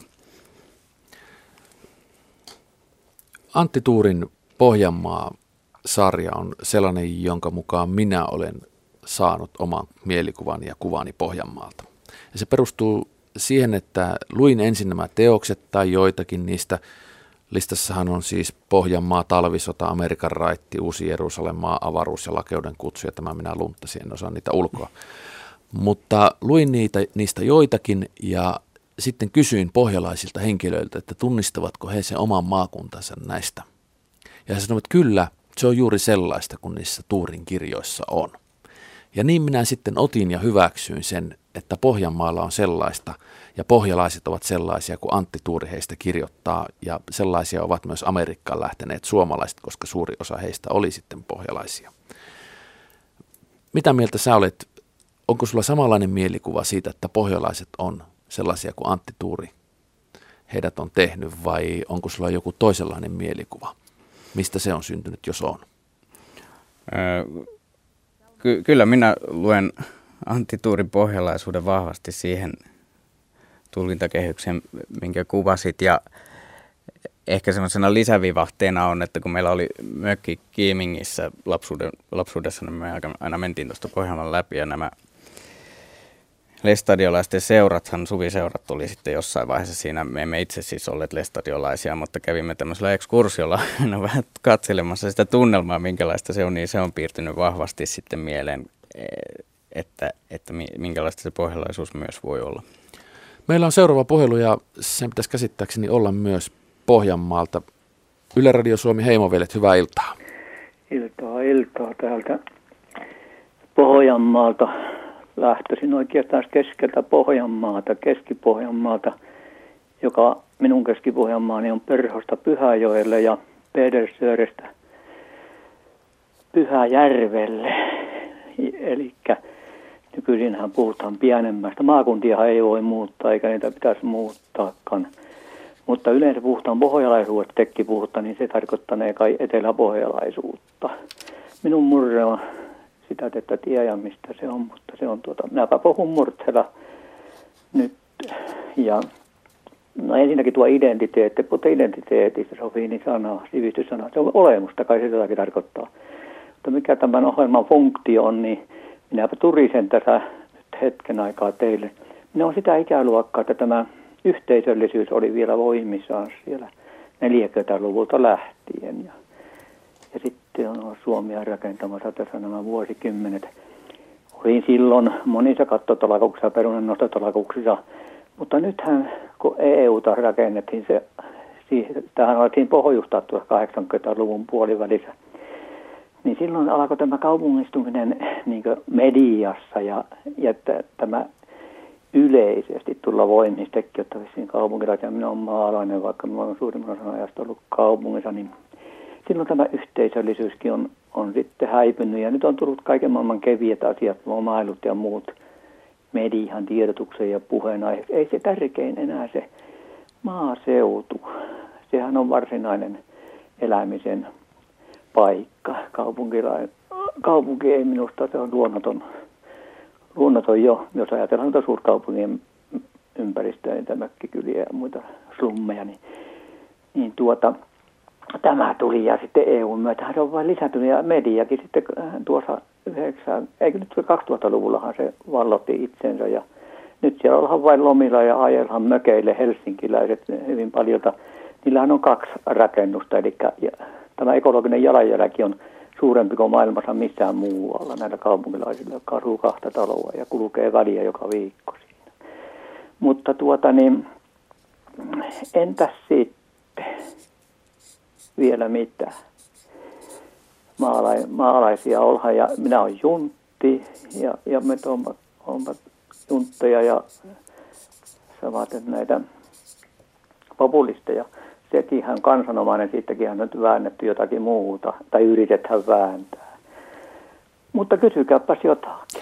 Pohjanmaasta tai muusta. En minä tämän Antti Tuuri on yhden kirjan sillä lukenut, ja sehän on eteläpohjalaista hänen, hänen tuota kirjoitelmansa ja olemuksensa, vaikka se tuosta Vöyrin kohdalta käy täällä Pohjanlahden rannalla.